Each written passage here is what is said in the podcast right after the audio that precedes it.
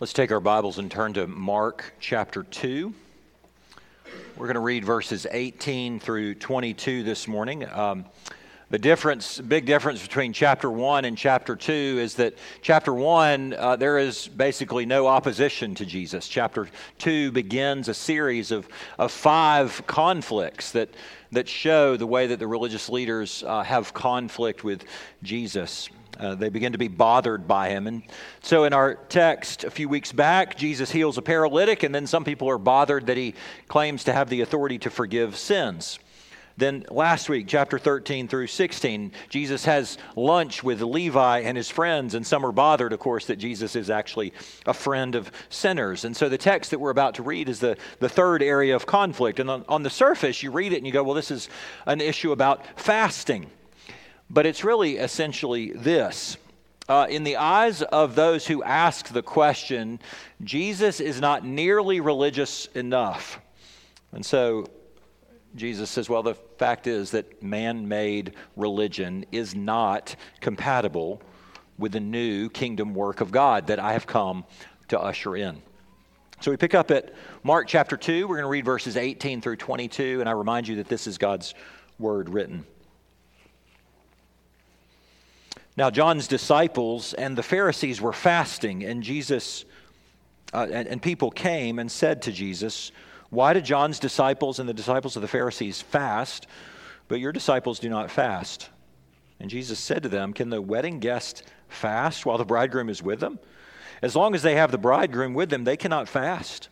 The, the days will come when the bridegroom is taken away from them, and then they will fast in that day. No one sews a piece of unshrunk cloth on an old garment. If he does, the patch tears away from it, and the new from the old, and a worse tear is made. And no one puts new wine into old wineskins. If he does, the wine will burst the skins, and the wine is destroyed. And so are the skins. But new wine is for fresh wineskins. So this is God's word. Let's pray for his help. Father in heaven, we thank you so much for your word. And we pray now as your people that you would quiet our hearts. And that as we have heard your word read, now that you would give us ears to hear it preached. That you would speak your word to your people.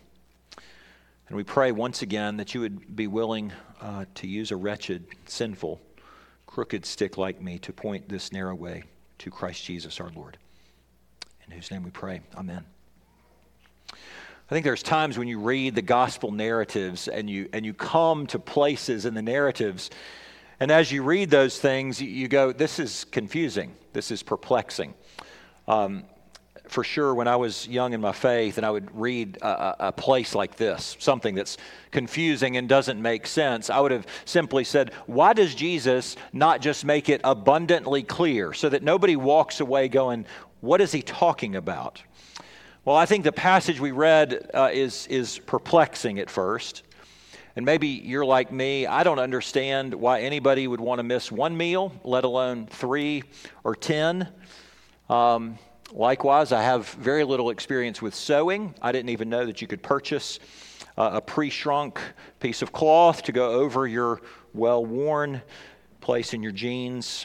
Uh, got no experience building a vineyard, got no experience stitching up wineskins, and so that makes no sense to me either. Maybe you feel the same way. Well, here's the deal. Anytime you come to a place like this in the Gospels, where you're confused or you're stumped by something that Jesus says, you need to remember two things. Number one, the Bible is written into a context that is very different from the context in which you live. And so, oftentimes, the illustrations are much more fitting for his original audience, first century Jews instead of 21st century Americans. And so, it's important really to figure out what did he mean to that original audience first, and then how can I apply it? Number two, you need to know that, that in the early part of Jesus' ministry, he is deliberately veiling in other words, guarding carefully what he communicates about himself. And he does that for a couple of reasons. So that those who belong to him will hear it and, and sort of want to lean in or investigate or find out more about what Jesus is talking about. While at the same time, he veils it from those who really have no interest in learning who he is.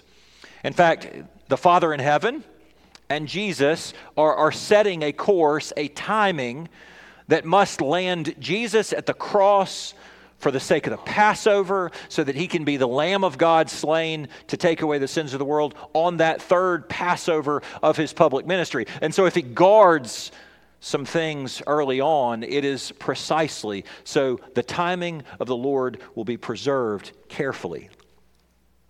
And so we encounter these Pharisees who hold traditions, traditions which can be neutral. Traditions don't have to be bad or good, they can be neutral. But what Jesus says to them here is that some of you are holding your traditions so tightly that there is no room and no place in your heart for the true and real work of the gospel. And so, the passage before us, Jesus says, Take joy in the lasting newness of the gospel, which means not only that everything else that you value in this whole world must become second place, but also that there are some things that you hold dearly which may actually be quite incompatible with Christ Himself. And so, in these verses, we're going to ask three questions what's behind the question, what's revealed in the answer, and then what's buried in the illustration. So, first, what's behind the question?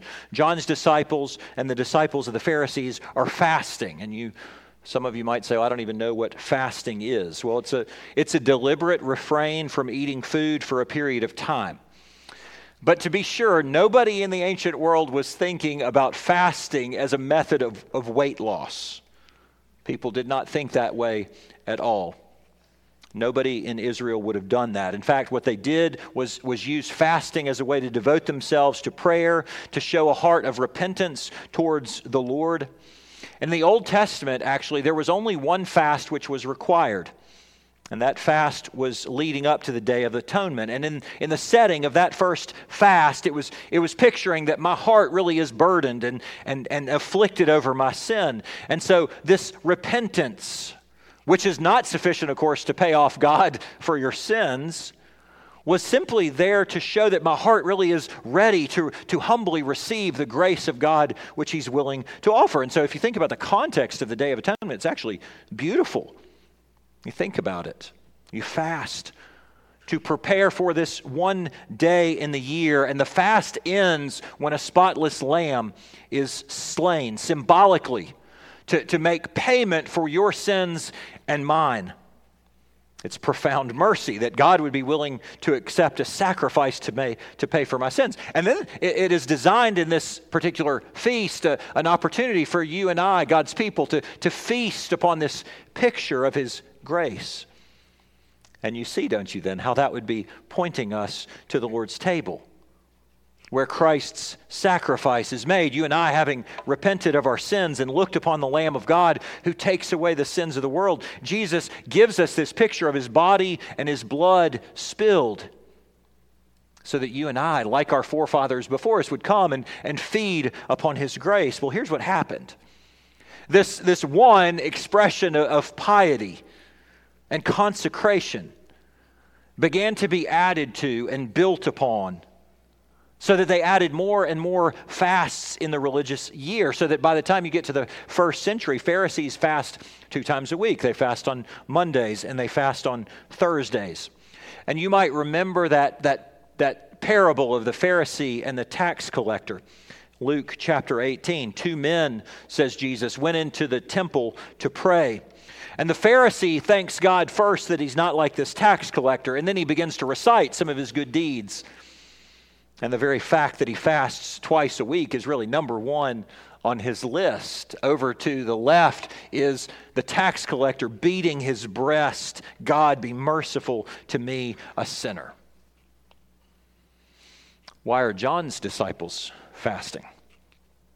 Well, John's baptism is, is a baptism of repentance. And this imagery of fasting is really consistent with, the, with a heart of repentance. It, it carried the same theme. We don't know for sure why both of them are fasting, but we know they're following their personal religious leader. And so the fact that Jesus calls himself or, or thinks of himself as a, as a leader of the Jewish religion causes them to come and say, Well, you don't fast. And then those who follow you don't fast either. So, what's behind the question? Well, it's an indictment that, that Jesus and his followers are not nearly as pious as they ought to be.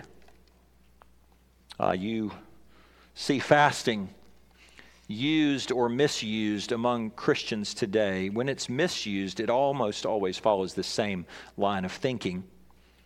And that is that the deeply pious, the ones who really care about their faith, the one who truly loves God, those are the ones who are fasting. And here you and I might notice this is where our Catholic friends and our Pentecostal friends are actually much closer than they might at first think. One church commands a fast from meat every Friday during Lent as an act of penance, and another strongly encourages a certain number of days of prayer and fasting, and it's prescribed, maybe 21, from the headquarters of the megachurch. And to be sure, Christians really can fast. But let me say first, it is no longer mandated. We no longer celebrate the Day of Atonement. Instead, that's been replaced by the weekly Lord's Day. And we don't fast on that day, friends. You're here to feast. And so we feast on God's Word. And then we come and we feast upon the Lord's table.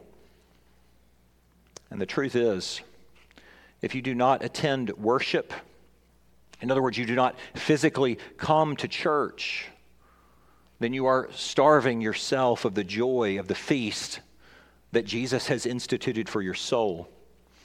In that sense, what you'd be doing is, is choosing to fast instead of come and, and feast. And no amount of crackers and juice that you might have in your little bed is going to ever be equal to taking the Lord's Supper with God's people in worship.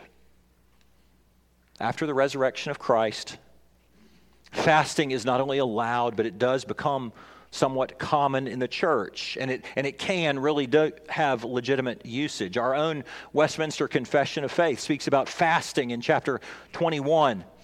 But, but you remember Jesus' words in Matthew chapter 6. He says, fasting is, is private, it's, it's voluntary.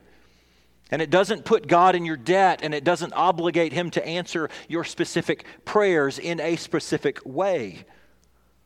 Do you, do you see what's behind the question? Jesus, you aren't performing the same religious exercise that we perform. Therefore, you are not as righteous as us. Do you see what Jesus could have said?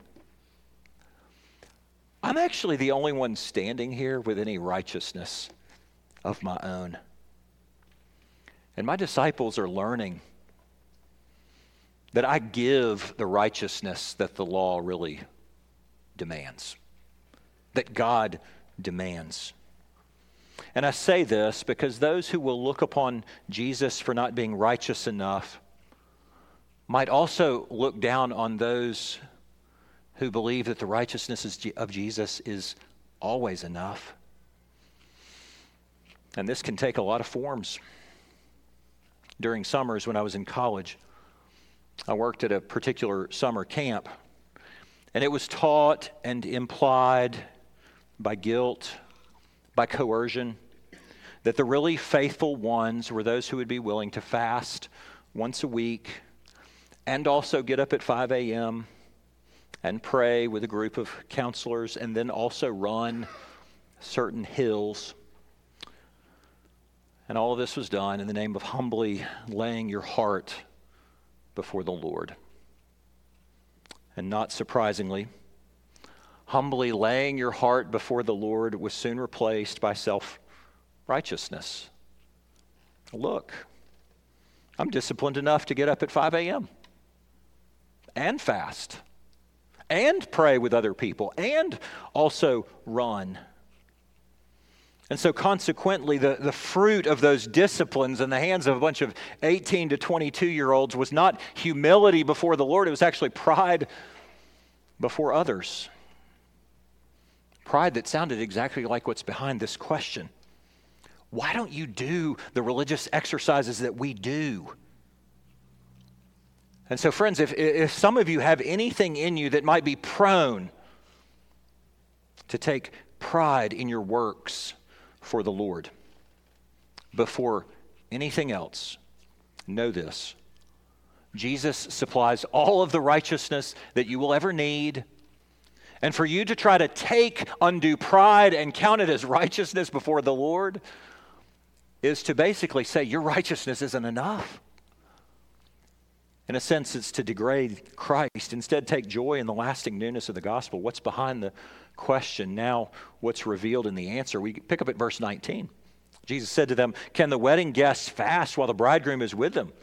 As long as they have the bridegroom with them, they cannot fast. And, and so it's an illustration of a, of a wedding feast. But the fact is that the people who heard him first would not have connected the dots as you and I can connect the dots. Because in the Old Testament, there was no uh, image of, of a bridegroom as being the Christ, as being the Messiah. And for sure, this is the first place that Jesus begins to use that image, and it gets carried on through the New Testament, all the way through the book of Revelation. What would have caught their attention is this Jesus basically says, In my presence, the sorrow, the somber grief connected to fasting doesn't fit. And I would have suspected that that sound, sounded wildly arrogant.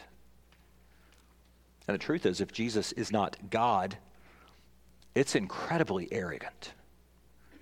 Everybody else's disciples are grieving. But since you're here with your disciples, they get to have a wedding party?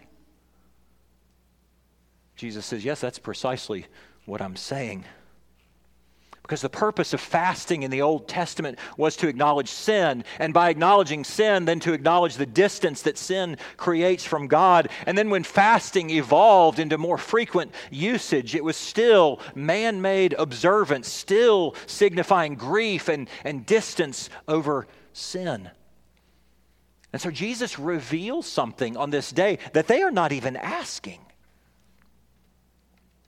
He reveals that I am the Christ.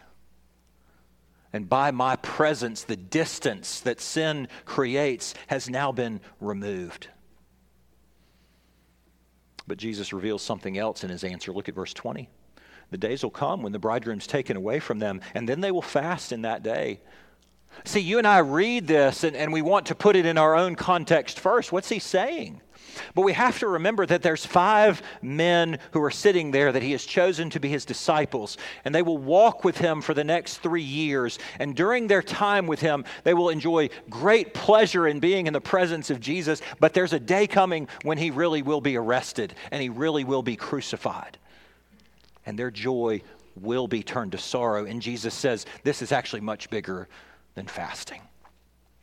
It's actually about the attitude of the heart, which is why he uses this bridegroom metaphor to contrast the, the joy during the days of Christ's ministry on earth and the sorrow that will come in his crucifixion. But you and I are living 2,000 years later from Jesus' earthly ministry. So, how does any of this relate to us? Well, if you would take fasting from this text, you should hold it very loosely. Jesus did not bring up the point of fasting, and he doesn't even answer it so much here. To be sure, the New Testament does have a lot to say about fasting. This passage doesn't. I will give you what I'll just call like a quick summary of what the New Testament teaches about fasting. And then I want to move on to the real point that Jesus makes.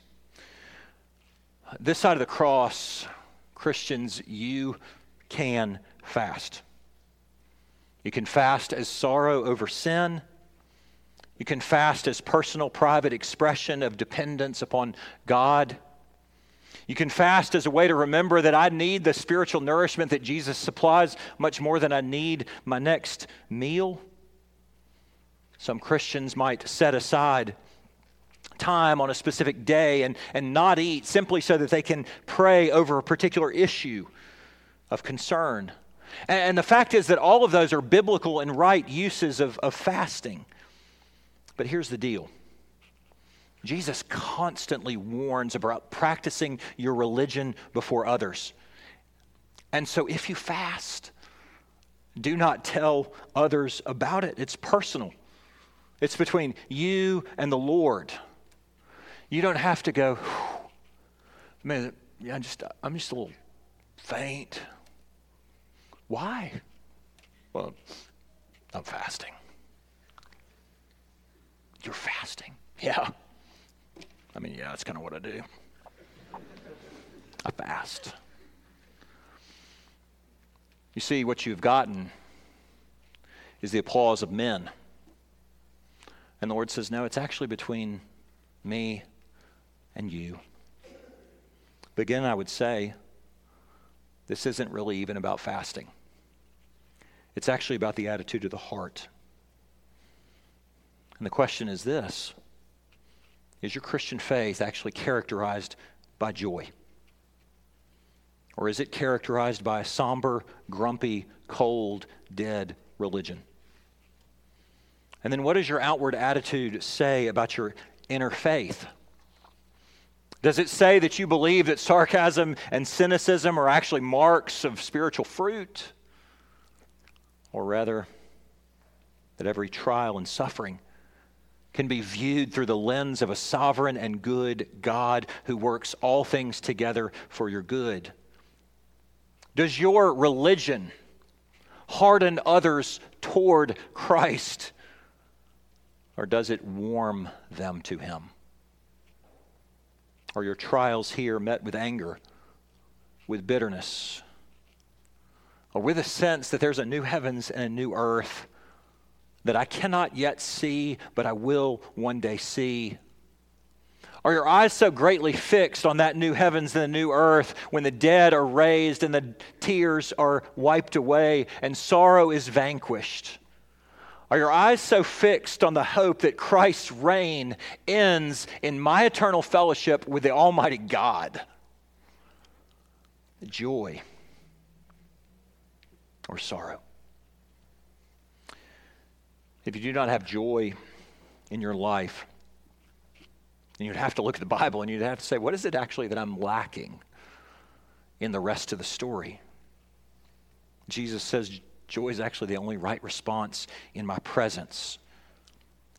And so, then, how much more is joy a right response, not when Jesus is physically present, but when Jesus actually dwells in you through the Holy Spirit? Shouldn't God in you elicit even more a response of joy than God with you? Are there times and seasons of sorrow in the life of a Christian? Yes. Absolutely, for sure.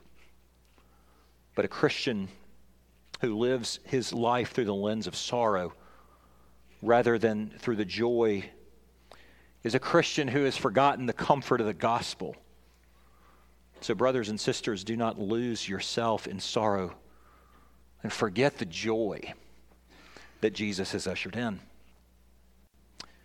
Take joy in the lasting newness of the gospel. So we started with what's behind the question, then we move to what's revealed in the answer. We close with what's buried in the illustration. It's verse 21 and 22. No one sews a piece of unshrunk cloth on an old garment. If he does, the patch tears away from it, the new from the old, and a worse tear is made.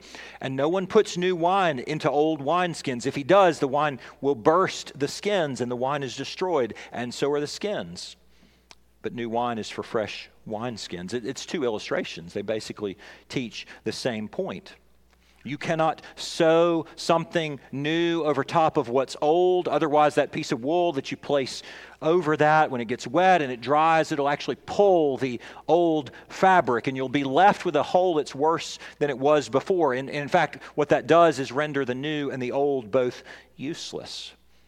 And then the other part, of course, you can't pour into something new, pour something new into something that is old. Uh, to be clear, in the Bible, we really are talking about actual wine. This is not Welch's grape juice refrigerated.